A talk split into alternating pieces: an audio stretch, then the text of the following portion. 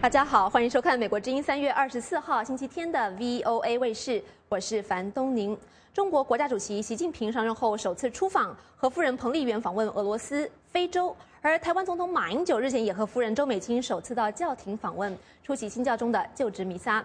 这两次访问的背后都有深意，也考验着两岸关系。今晚海峡论坛邀请华盛顿和台北的两位来宾比较一下习近平与马英九外交初级的成果和两岸的夫人外交，给大家留下什么印象？欢迎稍后拨打美国之音的热线电话参与讨论。下面先带您关注这个小时的国际新闻，时间交给 VOA 的新闻主播林森。好的，东宁。前巴基斯坦总统穆沙拉夫四年多以来第一次回国，他星期天抵达卡拉奇，目的是参加即将举行的议会选举。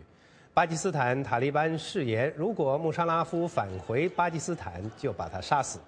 一名塔利班代表在星期六公布的视频中说，暗杀队准备刺杀穆沙拉夫。穆沙拉夫担任巴基斯坦总统期间，与美国保持密切的联系，并支持美国的反恐努力，从而惹怒了塔利班。穆沙拉夫在他乘坐的飞机星期天降落到卡拉奇之前说，他已经获准保释，回国后不会被捕。他曾经被指控参与2007年对前总理贝布托的暗杀，面临被捕。穆沙拉夫否认卷入了暗杀贝布托的阴谋。中国国家主席习近平结束了对俄罗斯的访问，启程前往非洲，他将访问非洲国家坦桑尼亚。南非和刚果共和国，习近平将于三月二十六号到二十七号在南非的港口城市德班参加金砖国家第五次首脑会议。金砖国家包括巴西、俄罗斯、印度、中国和南非。习近平然后和非洲各国领导人举行闭门会议。习近平很可能与资源丰富的非洲领导人重点讨论经济和贸易问题。在莫斯科访问时，习近平与俄罗斯总统普京举行了会谈。普京说，他感谢习近平在担任国家主席后，把俄罗斯作为第一个出访的国家。普京称，俄中两国关系是世界政治中非常重要的因素。美国国务卿克里在伊拉克与伊拉克总理马利基和其他高级官员举行会谈，讨论邻国叙利亚战争。以及伊拉克的安全问题，克里陪同奥巴马总统访问了中东以后，在事先没有宣布的情况下，星期天抵达巴格达。克里将敦促伊拉克官员不再允许伊朗飞机飞越伊拉克领空，向叙利亚政府运送军事物资。目前，叙利亚政府正在与反政府武装交战。新当选的教宗方济星期六和他的前任荣退教宗本笃十六世会面。这是至少六百年来第一次现任教宗和荣退教宗举行面对面的会谈。教宗方济乘坐直升机抵达教宗本笃十六世在夏宫冈多福堡的夏日住所。本笃十六世自上个月辞职以后一直住在那里。梵蒂冈公布的电视画面显示，直升机着陆后，两人短暂地拥抱了对方。他们在本笃十六世的住所中举行了不公开的会谈，一起享用午餐，并一起祈祷。当他们进入教堂时，本笃十六世引导教宗方济去到圣坛前专门为教宗准备的贵殿，但是教宗方济没有接受。他告诉本笃十六世说：“我们是兄弟。”教宗方济坚持他们肩并肩一起祈祷。教宗方济被选举顶替因年龄和健康原因而辞去教宗职位的八十五岁的本笃十六世。出生于阿根廷的教宗方济的当选创造了历史，他是第一位在一千二百多年中领导罗马天主教会的非欧洲人，而且是第一位拉美裔的教宗。中非共和国反政府军星期六攻入了首都班吉，他们完全没有理会迪昂盖伊总理对他们发出的进行谈判以避免一场血战的呼吁。路透社引述反政府军发言人的话说：“他们的士兵打下了一架政府军的直升机，他们已经向总统官邸进发。”以上就是这个小时的重要的国际新闻。接下来，请继续收看海峡论坛节目。出访叫停考验两岸关系。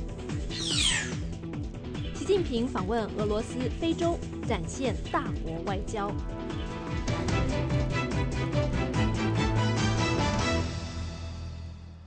海峡两岸的听众观众朋友们大家好欢迎收看美国之音和台湾中广新闻网在三月二十四号为您联合播出的海峡论坛我是樊东宁。台湾总统马英九日前协同第一夫人周美青访问教廷，出席新教宗方济的就职弥撒，并和美国副总统拜登以及德国总理默克尔碰面。面对中国外交部发言人华春莹要求范立刚与台湾断交，马英九强调台湾不能对中国掉以轻心。而在另外一方面，中国国家主席习近平上任后，首次带着第一夫人彭丽媛出访俄罗斯和非洲，展现出大国外交。彭丽媛和习近平穿着情侣装亮相，也成为了外界讨论的焦点。那么今晚海峡论坛，我们就来谈一谈两岸领导人的外交初级有何成果，两岸关系面临哪些考验，同时也要来比较一下两岸的第一夫人彭丽媛和周美青给外界留下什么印象。今晚和我一块主持讨论的是台湾中广新闻网的主持人叶博弈。博弈你好，东宁你好，以及海峡两岸的听众、观众朋友们，大家晚安。我是中广新闻网的叶博弈，和呃东宁联合主持今晚的海峡论坛节目。那么今晚的海峡论坛呢，如果东宁刚刚所介绍的，我们要谈谈这个马总统抗力跟这个习近平的与他的夫人出访，那么有带给我们什么样的一个呃观察的重点呢？相信这也是听众、观众朋友们所这个呃。呃，非常好奇的，所以我们今天请到两位来宾跟我们共同的讨论这个话题。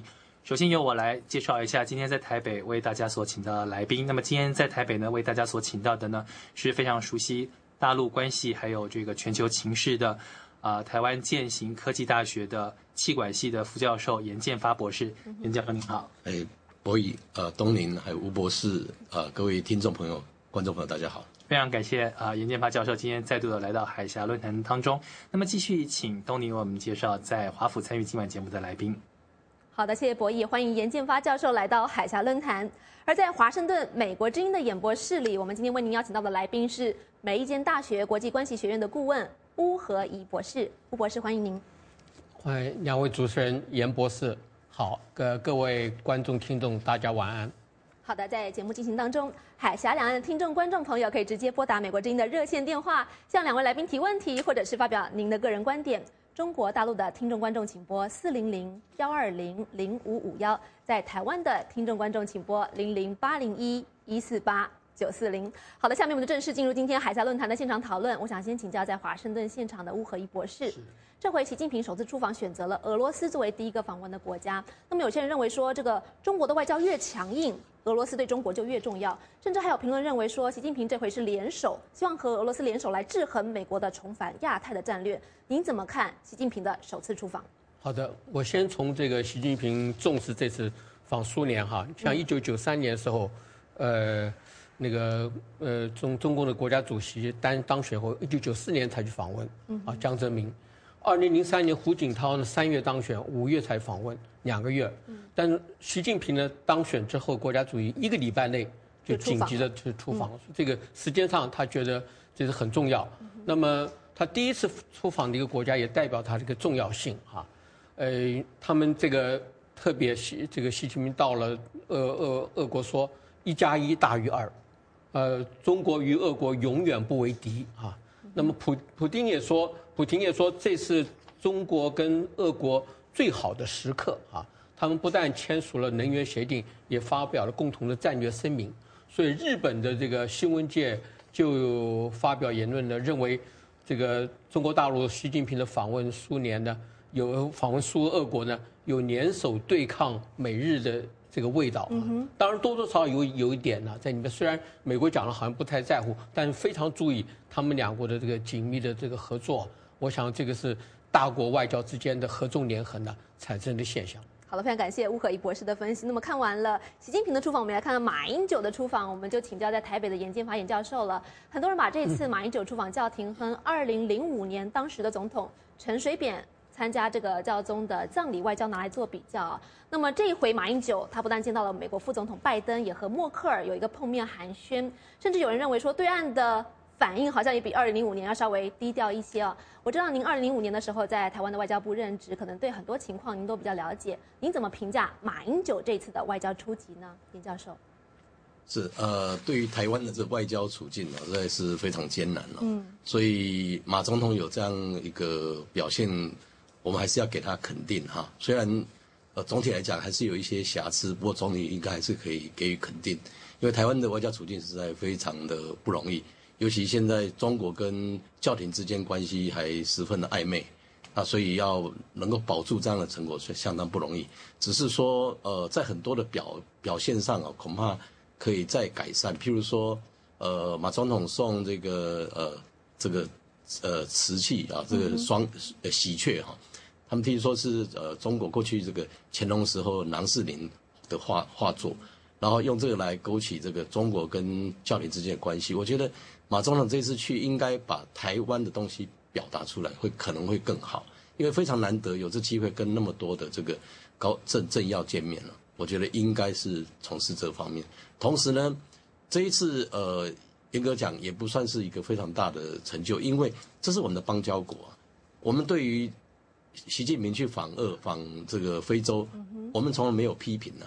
所以他不，假如中华民国确确实是一个主权国独立国家，假如马总统这样认为的话，那至少是他或者他的这个部署，啊，外交部也好或者陆委会也好，应该要要有同样的这个对中国这个回应。所以我觉得我们在整个气势上是弱了弱了不少啊。如果从一个主权独立国家的角度来看，我们的气势是相当弱了很多。哎。好的，非常感谢严建发教授的分析。那么稍后针对这个马英九出访教廷呢，对两岸关系带来哪些考验？两位来宾还有时间跟我们继续做分析啊。不过我先回到华盛顿现场，继续请教乌合一博士有关于习近平出访的事情啊。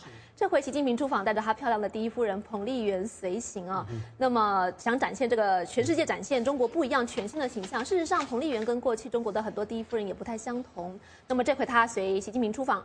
他期间的一举一动，甚至是服装啊、配件，都成为大家关注的焦点啊。您认为彭丽媛能为习近平这次的访问，或是说为中国的形象加分吗？吴博士，我想彭丽媛随着习近平出访哈，她是大陆家喻户晓的歌唱家啊。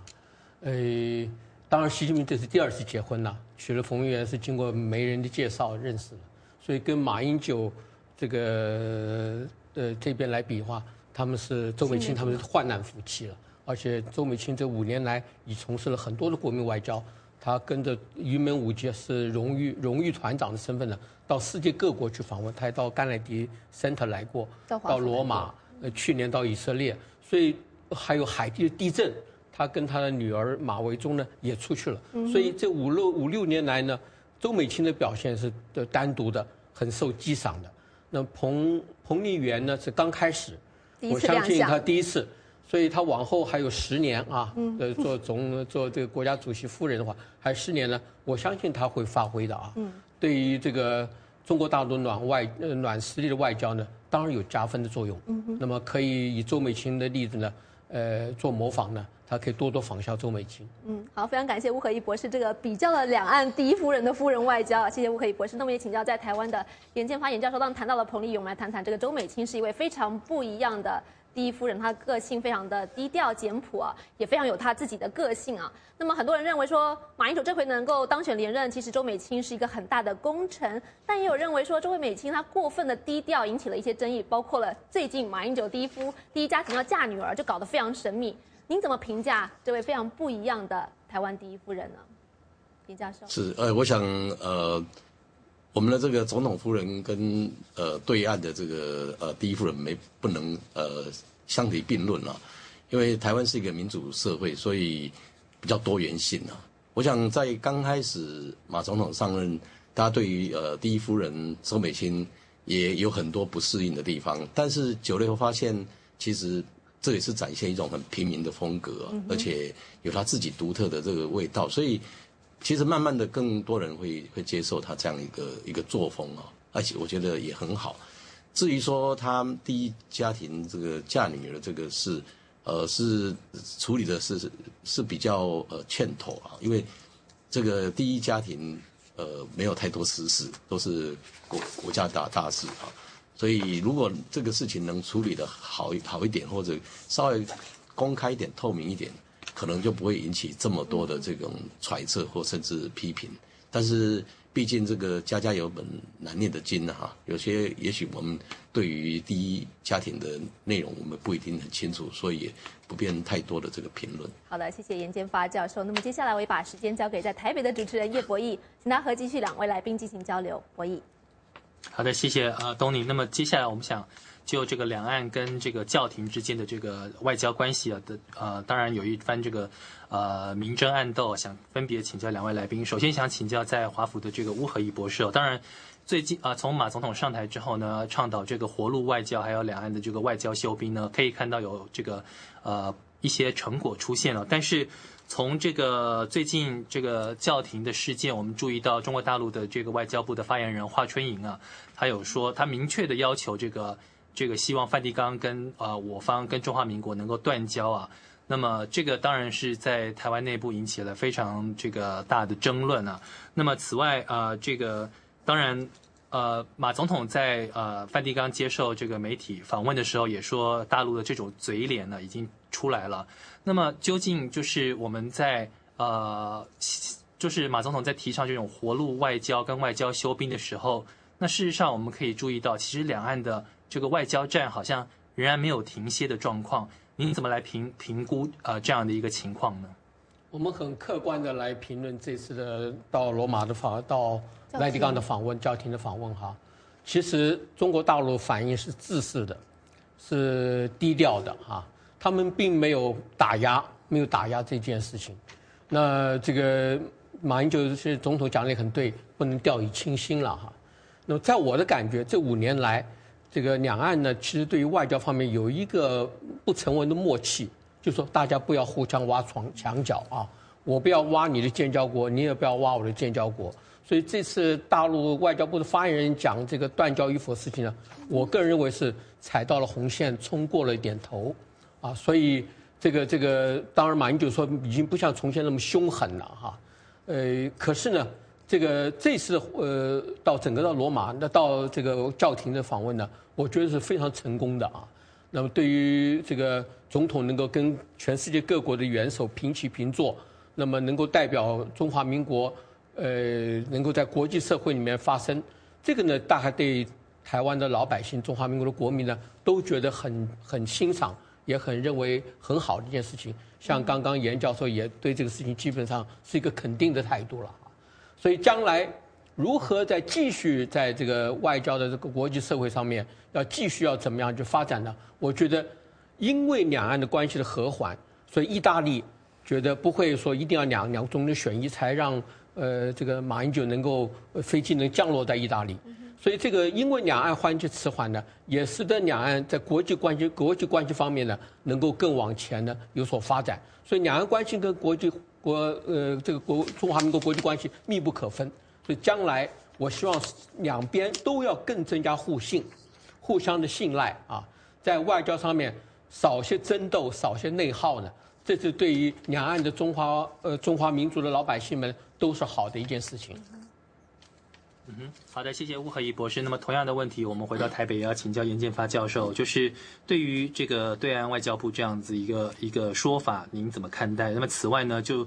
呃，中华民国跟这个梵蒂冈的关系呢，呃，在以往这个陈水扁总统执政的时候，就已经有这种不稳的消息出，呃，频频的传出啊。就是当然，呃，梵蒂冈方面也很希望跟中国大陆建交啊。那么这一次，既然呃陈陈前总统有去了，马总统现在也去了，那么是不是代表说，其实呃呃，我们跟梵蒂冈的关系，呃，其实没有那么的危机？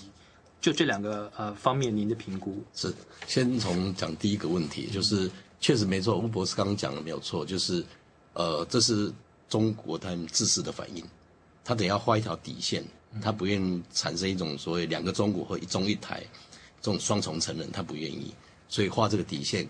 可是他也很在意两岸的目前的这个关系，所以十三号的十三号、十四号的讲话比较强硬，但十五号讲话就慢慢和缓。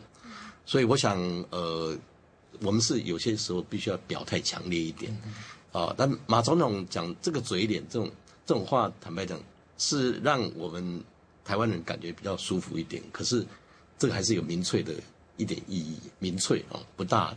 呃，在在国际外交上哦，我认为这是非常强烈的用语。那所以这个有点过，但也不及的地方就是我们的外交系统、陆委会系统并没有对于。中国这个外交部或者呃台办的讲话，有一个比较强烈的的反应。中国在在处理这个国际事务，它都有下层讲得很强，上层讲得很软。好，所以我觉得我们应该也要用这种方式，因为当总统自己身先士卒跳出来哦，这有时候它的风险是很大的。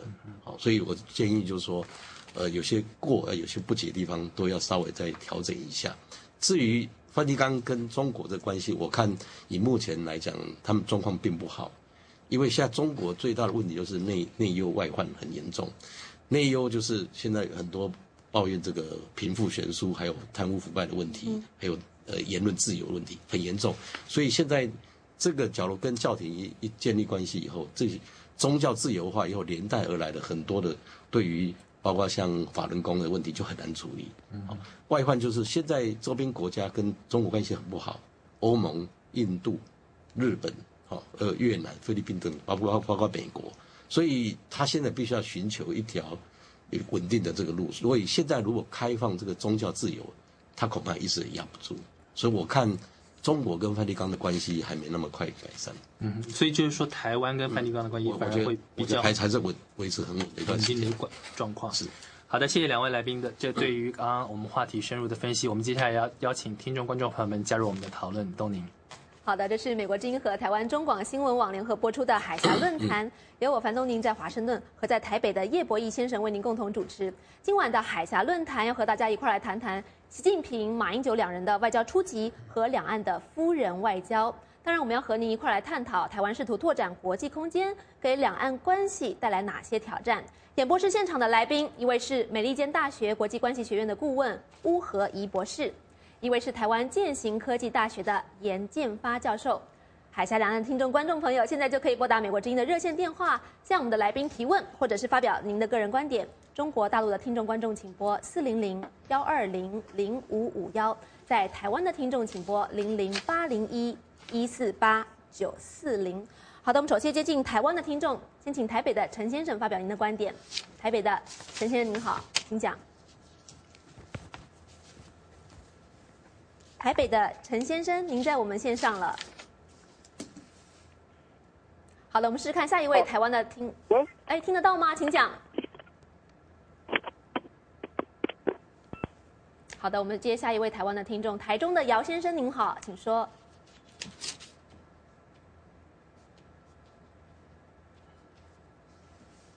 好的，我们台湾的线路好像暂时出了一点点问题啊，我改是这个大陆这一条线啊，请上海的唐先生发表您的观点。上海的唐先生您好，请说。嗯，你好，我觉得这个马英九非常的恬不知耻啊，这个东西就是说，现在台湾马上这个养老保险要调到八千块钱以下了，就是说和人民币一千五百元都没有，以后台湾的老百姓怎么活啊？他现在还在外面去。粉饰太平，我觉得是完全没有意义，置台湾人民于水深火热于不顾啊！另外的话就是说，我觉得马英九现在已经堕落到跟汪精卫这种汉奸没有什么两样的了，对抗统一啊！我们在政治上应该通过这个反核四，在从国民党内架空他，然后我们现在呼吁现代张学良赶快兵谏，完成祖国统一大业，只有统一了才能减少内耗嘛！好的，感谢上海唐先生发表您的个人观点，我们继续接下一位天津的李先生。天津李先生您好，请说。天津的李先生可以听得到我们吗？喂，李先生请讲。好，李先生这条线路不好，试下下一位是北京的王先生。北京王先生还在我们线上吗？你好。你好，请说。我这边。中华民国已经没有了。嗯哼。一九四一九四九年四月一号，中华民国就没有了。马英九真的太不要脸了，知道吧？马英九太不要脸了。有。好的，谢谢北京的王先生。我这边也提醒听众观众，在发言的时候尽量不要请使用太多情绪性的字眼哦。刚才的听众观众，嗯的发问，暂时我先放在一旁啊，稍后再来谈。不过我想先请教在台北的严建发严教授，刚才您提到的这个马英九他呃谈这一次的出访教廷哦，说中国这种嘴脸都出来了，这是一个比较不寻常的用词。当然，您说有一部分的用意可能是为了民粹，但有一些观察人士认为哦，我们是不是看到现在台湾马英九政府在对两岸做一个很微妙的变化，或是调微调哦，对两岸政策要来踩刹车？因为除了这个嘴脸这两个字之外呢，我们最近也看到国安局局长蔡德胜也讲了很多这个北京。呃，对台湾进行网攻等等等这些的情报，目前我们之前我们看到是很少会提出来的。你有没有看到马英九政府在全盘的对两岸政策做一个很微妙的调整跟变化？您的观察？有，呃，有。实际上，我们看到马总统在去年呃十八呃中共那边开十八大呃会议之前，他就前几天接受亚洲周刊的专访，他特别提到说，呃，和平和平协议哈，这种大概。呃，目前来看，当然没有没有太大的意义，意思就是等于泼了泼了他的十八大的这个冷水，就是说在十八大报告还没出炉以前就给他泼他冷水，但是十大八十大十大十八大这个报告里头哦，很重要就是这这个这个观点，就是在为未来统一来做一些准备，所以我想可能他也他也很清楚，就是说现在中中国这边已经铺天盖地的想对台湾做统战。包括像今年二月初，呃，唐树贝也讲了一些话，认为说，如果无限期拖延统一，这个九二一九九二共识就没有意义了。所以想这些都是在逼迫台湾要进入这个政治谈判。那马总统之前也提到说，大概他任内大概做三件事，就扩大两岸交流，呃，互设办事处，以及这个修改两岸人民关系条例。所以我想。大概是目前也真的是进入这个所谓的深水区，大概还台湾这边边大概不准备再跨过去。嗯，好的，谢谢严教教教授。也同样的问题请教在华盛顿现场的乌合一博士，说我们最近看两岸之间的这个沟通跟对话，似乎好像有一点点不太顺畅哦。说刚刚提到这个马英九用这个嘴脸来形容中国，华春莹刚刚你也提到这个不寻常的强硬，说要台湾跟梵蒂冈跟台湾断交哦。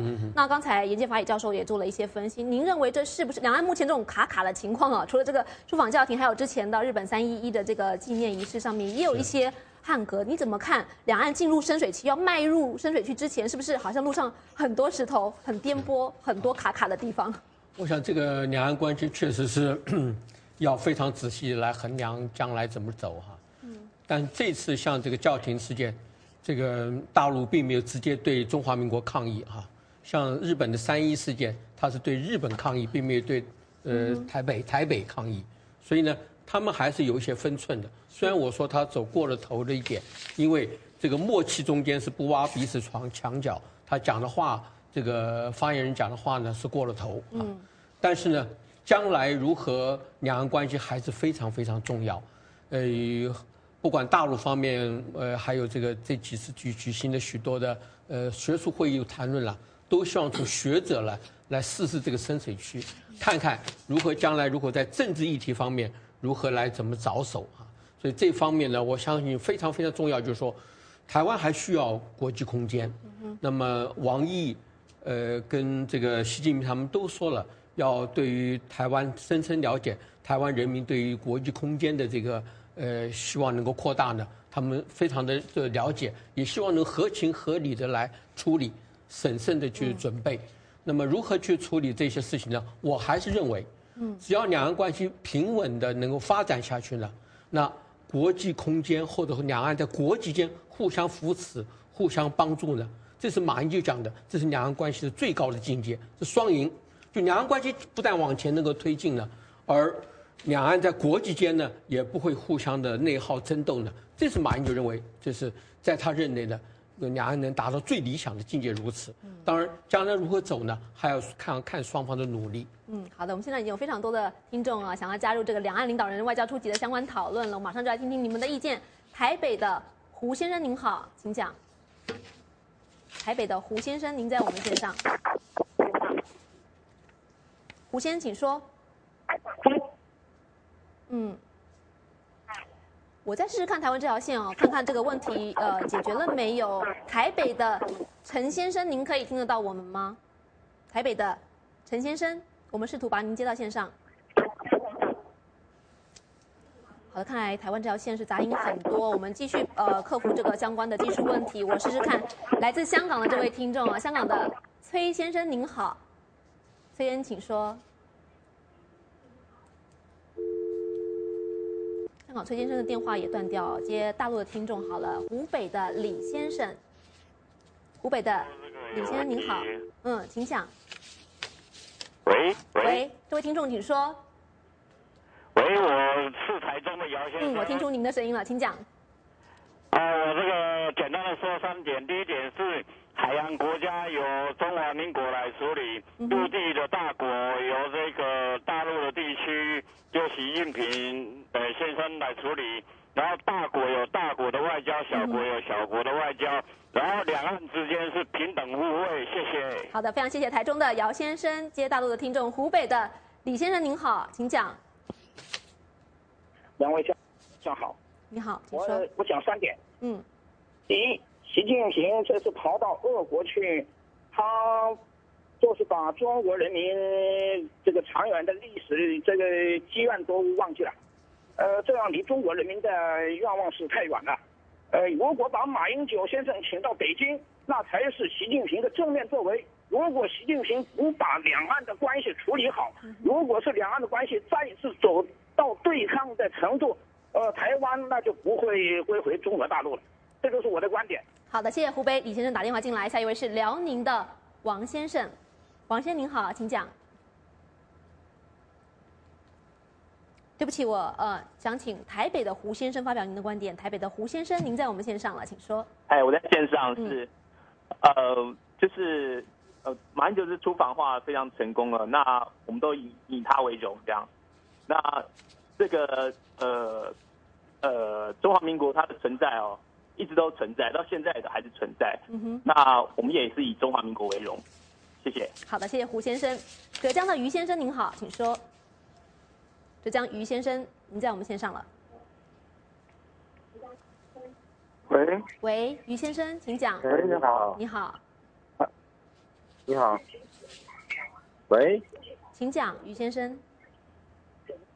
喂，我猜于先生可能听不到我们的声音，我继续接下一位是天津的李先生。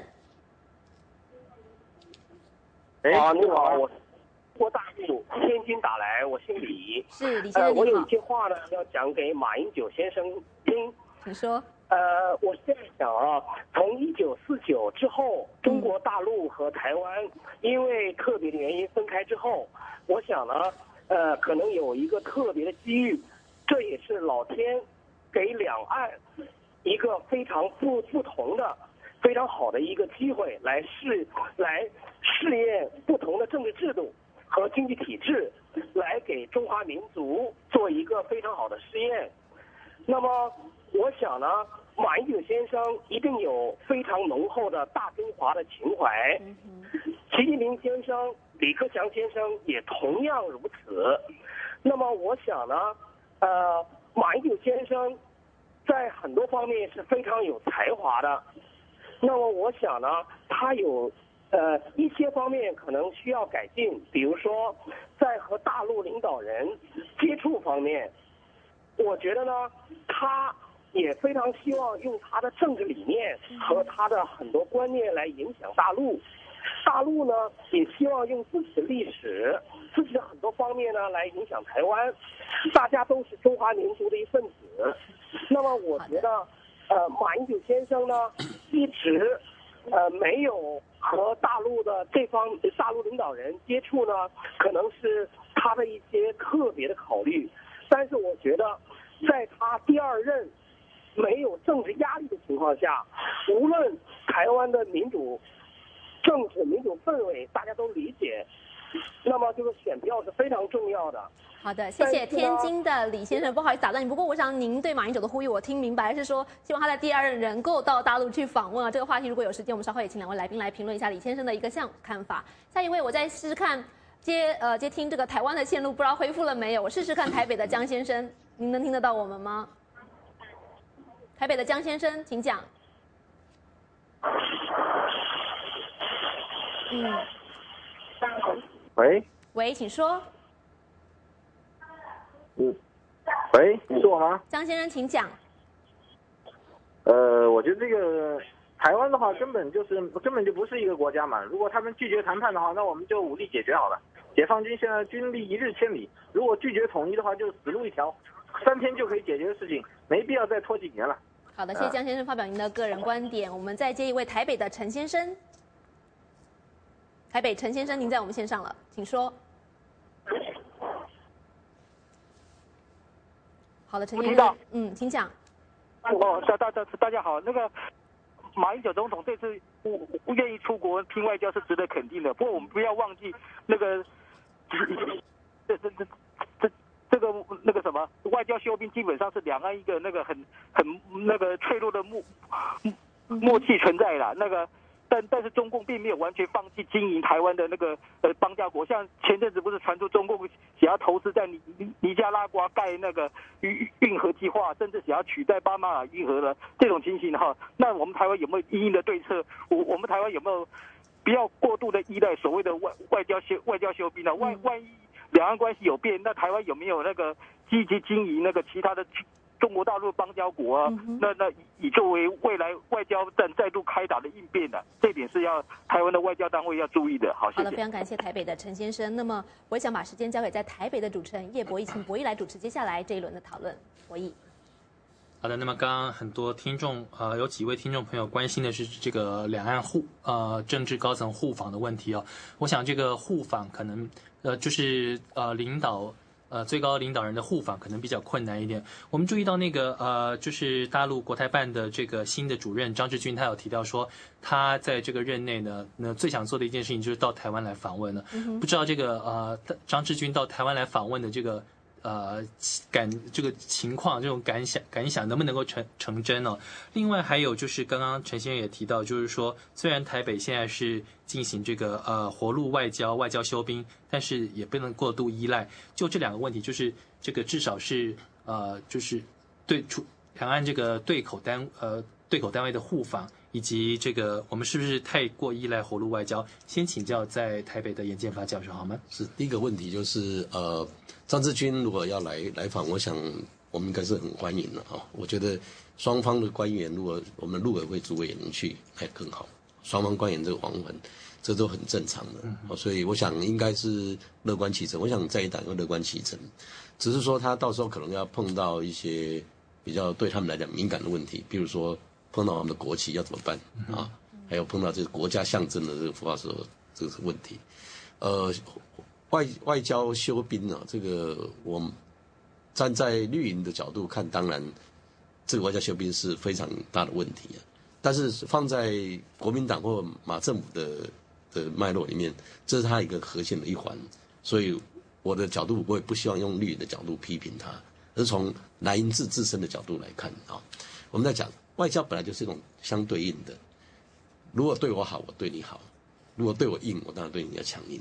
所以外交修兵不是叫你不作为，好，譬如说这次习近平出访俄罗斯，这过去他中国的这个呃这高层去访俄罗斯，一定会提到有关于主权的问题或者台湾的问题，这个一定要，所以我们应该适时的表达我们对这方面的这个敏感跟在意，至少说我们还要提到说，希望中国对于我们跟俄罗斯的这种经贸文化关系不要多加阻挠。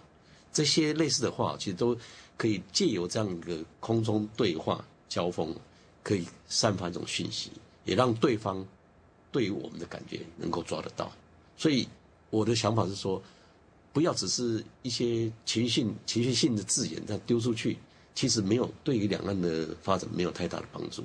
应该适时的告诉我们的发言人、我们的外交部、陆委会。或总统发言人或者总统本身，应该适时丢出一些东西，让对方抓到我们要的是什么。我们希望这种两岸和平的发展，我们是，我们不能只是单方面的让，当然对方也会有一定有好的一些成果。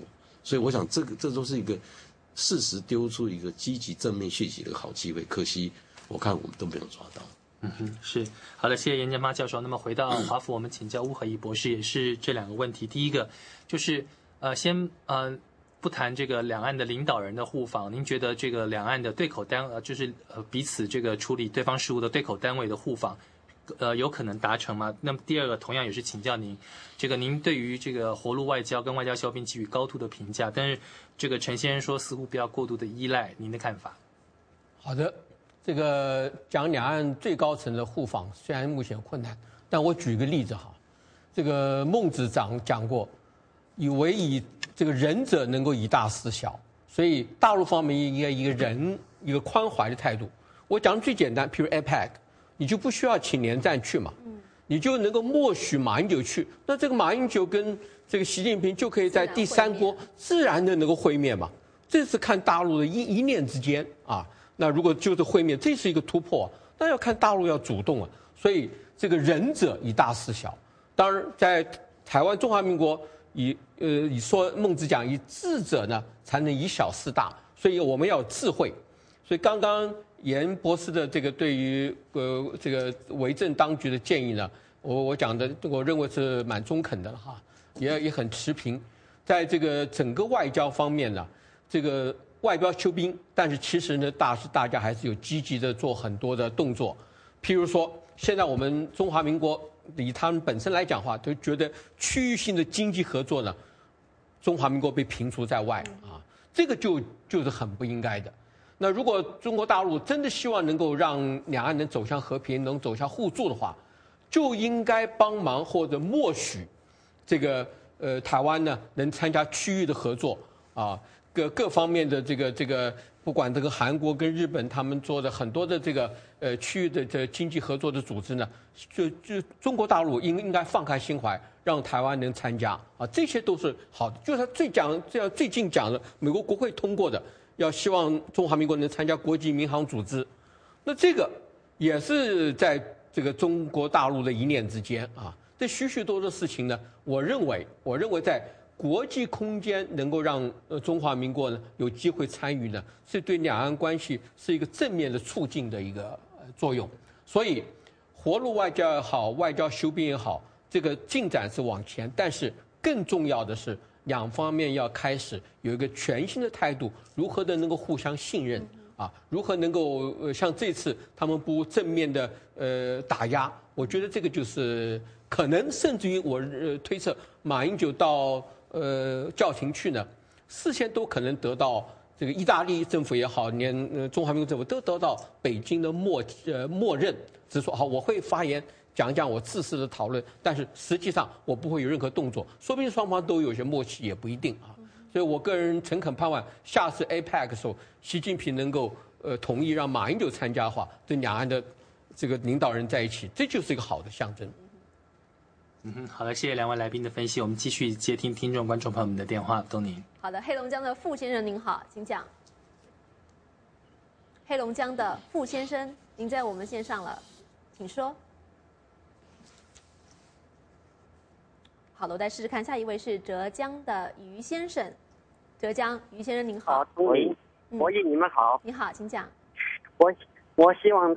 大陆和台湾统一的时候，大陆走向民主和宪政的时候，我也希望共产大陆中共这边不要对台湾不要老是在打压，希望给给台湾很大的自由，这样才有助于两岸的发展和前途。好的，谢谢浙江的于先生。再见一位台北的江先生，台北江先生您好，请说。台北的江先生，好，接下一位河北的谢先生，您好，请讲。你好，你好。马英九两次总统复选，两帮他多少忙？我相信台湾的老百姓比谁都清楚。他现在第二任总统 已经就任，没有复选的压力了。他在梵蒂冈口口声声的骂中共嘴脸，他这是卸了磨杀驴。他的这个嘴脸，我相信全世界人们都看得最清楚。这可以体现出政客的丑陋。谢谢。好的，谢谢河北的谢先生。我们接台北的也是谢先生，我们试看能不能听到台北谢先生您的声音。台北谢先生您好，请讲。喂，你好。你好，请说。嗯，是的，请讲。哦，我想说给大陆所有大陆民众，嗯，请搞清楚，抗拒统一的一直是中共政权，因为中共不愿意还权于民，还政于民。坚持共党专制才是我们两岸分裂至今的主因。我们中华民国成立比中国还要早，现在已经是民主自由的国家，不可能接受大陆那套充满金盾、国宝、街坊员的生活。谢谢。好的，谢谢台北的谢先生。再接一位新北市的黄先生。新北市黄先生，您好。主持人好，来宾好。马英九不是说什么大陆露出嘴脸吗？嗯。那那个陈水扁就说，有那么严重吗？那周美青又说，奇怪了你哎。我是觉得两岸关系啊，其实没有那么复杂。既然胡锦涛、温家宝都已经退休下来了，真的在短时间之内找个适当时机，请他们两位啊到台湾来看一看，哎，来个十天半个月的，彻底了解一下将来的两岸该怎么走，怎么路怎么走，对不对？这个他们两位在任的时候对台湾也是蛮好的嘛。然后现在你看看。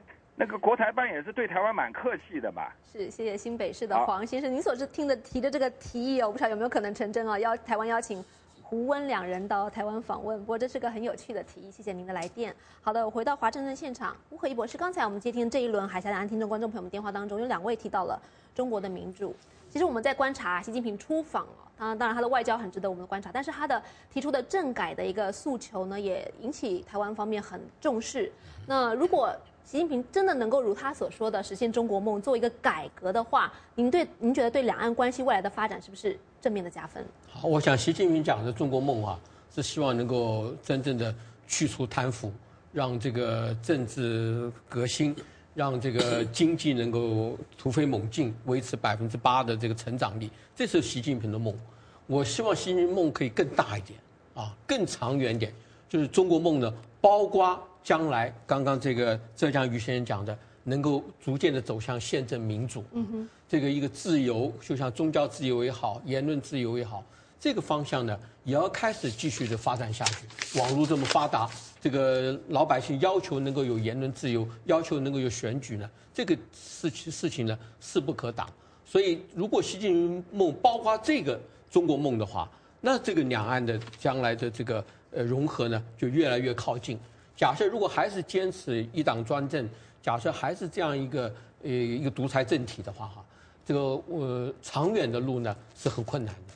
嗯，好的，谢谢吴可以博士。刚才台北的严建发严教授，你也提到了那个习近平很多内忧外患啊，您觉得他目前所面对的这个，不管是内部要求呃清除贪腐，嗯，很多声音要求要政改也好，外交方面也也面临很多的难题，会不会影响到习近平他接下来的对台的一个方向跟策略？他会不会没有时间去顾到两岸关系这个这块部分，而而让两岸关系有所停滞？您的观察是这样吗？呃，当然这个这个互动关系非常复杂，有时候。一个小小的事件很可能会带动整个那个结构效应啊，这个所以我不敢这样妄加判断。不过就大的局面来看，目前两岸关系应该还是维持一个，只是在口头上、修辞上大家互相有所的这种的这个针锋相对啊，但应该是大致上稳定。因为现在中国它必须要赶快处理好内部的这个稳定的问题，以及外外外部这些。呃，外交关系恶化的这个问题，所以他如果台湾问题再没有处理好，两岸关系再没有处理好，对他来讲会有更大的这个压力。所以我想，应该以这样来看哦，未来两岸关系应该是还是可以可以稳和稳和和缓一段时间的。只是说，呃，中国这个领导人都被这个历史给绑架了，被历史给绑架了，一直还拘泥于这个他这个所谓一个中国的这个定义啊。那这样的话哈，对于现实。中华民国在台湾这样一个现实，他没办法处理啊。我想这只是在只好让时间再继续拖下去。所以，呃，我想这方面看来应该是比较悲观的，因为中国它这个一党专制这个是不会放的。不久前他们还公开讲，他不可能采用西方式的这个民主，换句话说，多党制是不可能存在的啊。所以我想，呃，看样子应该是还，呃，可能习近平现在上来刚开始。势头还不错，可是我想碰到的以后问题可能会越来越多。好，非常感谢呃严教授的分析。我们再接一些听众观众朋友们的电话。安徽的蒋先生您好，请说。安徽的蒋先生，喂喂，请讲。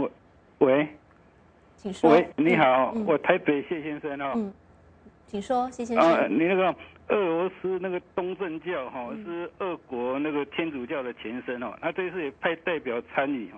那大陆是不是也应该派同样的爱国教会参与哦，让那个宗教归宗教哦，政治归政治哈，然后大陆会对那个宗教的控制哈，会不会跟俄罗斯相比是比较松还是比较紧啊？会不会有放松控制的可能哦？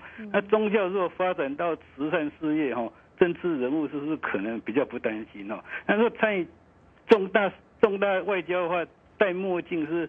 代表压力太大，还是其他什么因素啊？谢谢。谢谢安徽的蒋先生。不过蒋先生刚刚提到一个问题呢，也是我们本来想请教两位来宾，就是中国的宗教自由其实一直是中梵两边要建交的一个最主要的一个症结跟困难点。谈谈宗教目前这个在中国宗教自由的现况啊，是不是有可能会改善？那如果真的改善了的话，中梵建交对于台湾可能会形成很大的一个考验呢？好的。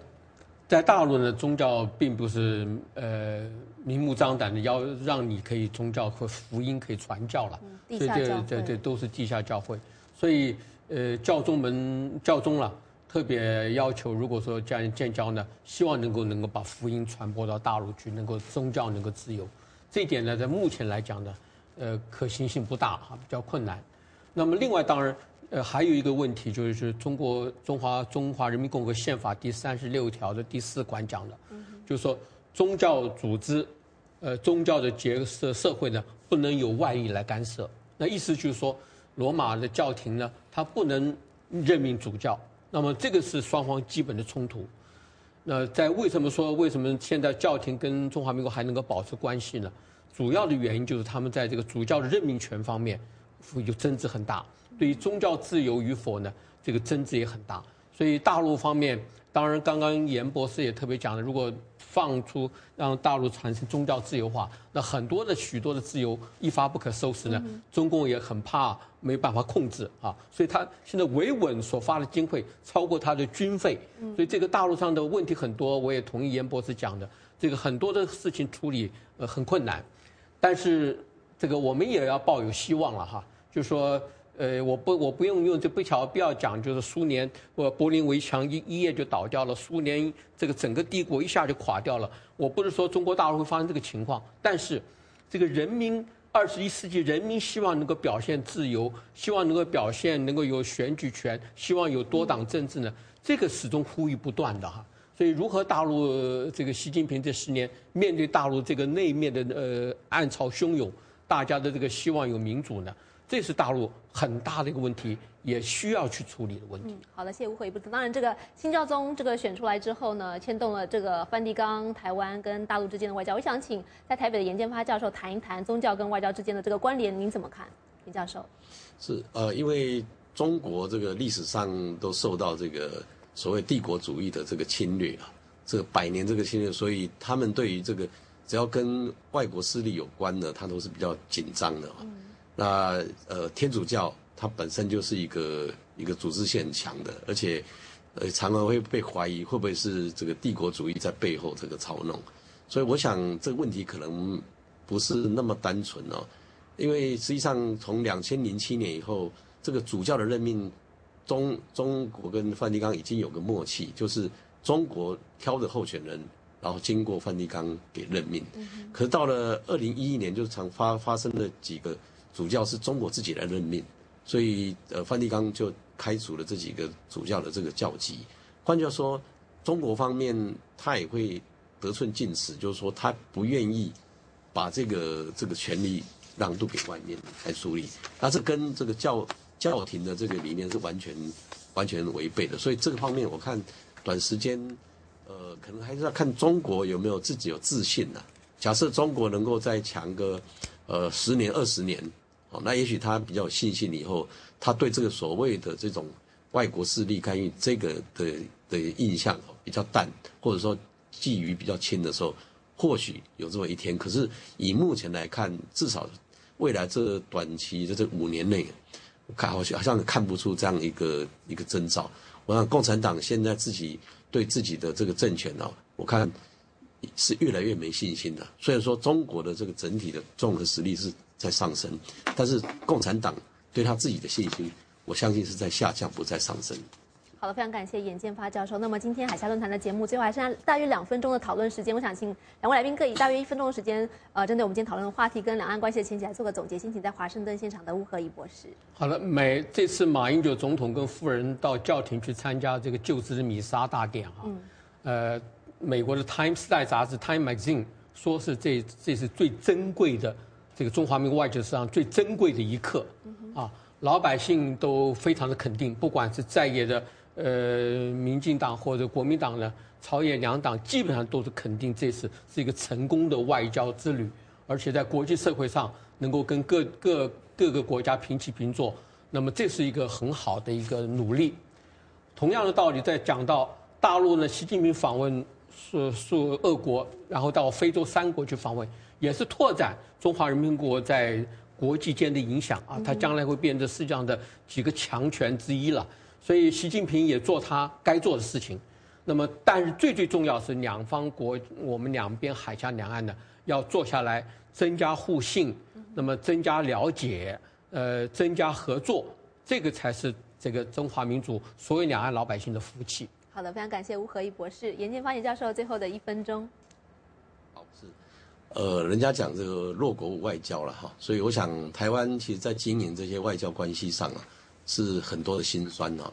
因此，只要呃国家元首愿意走出去，然后有一些成就，我想我们都是给予肯定的。我想，呃，即便绿营这边也多数是给予肯定，但是。对于一些瑕疵，当然会不断还是会批评的。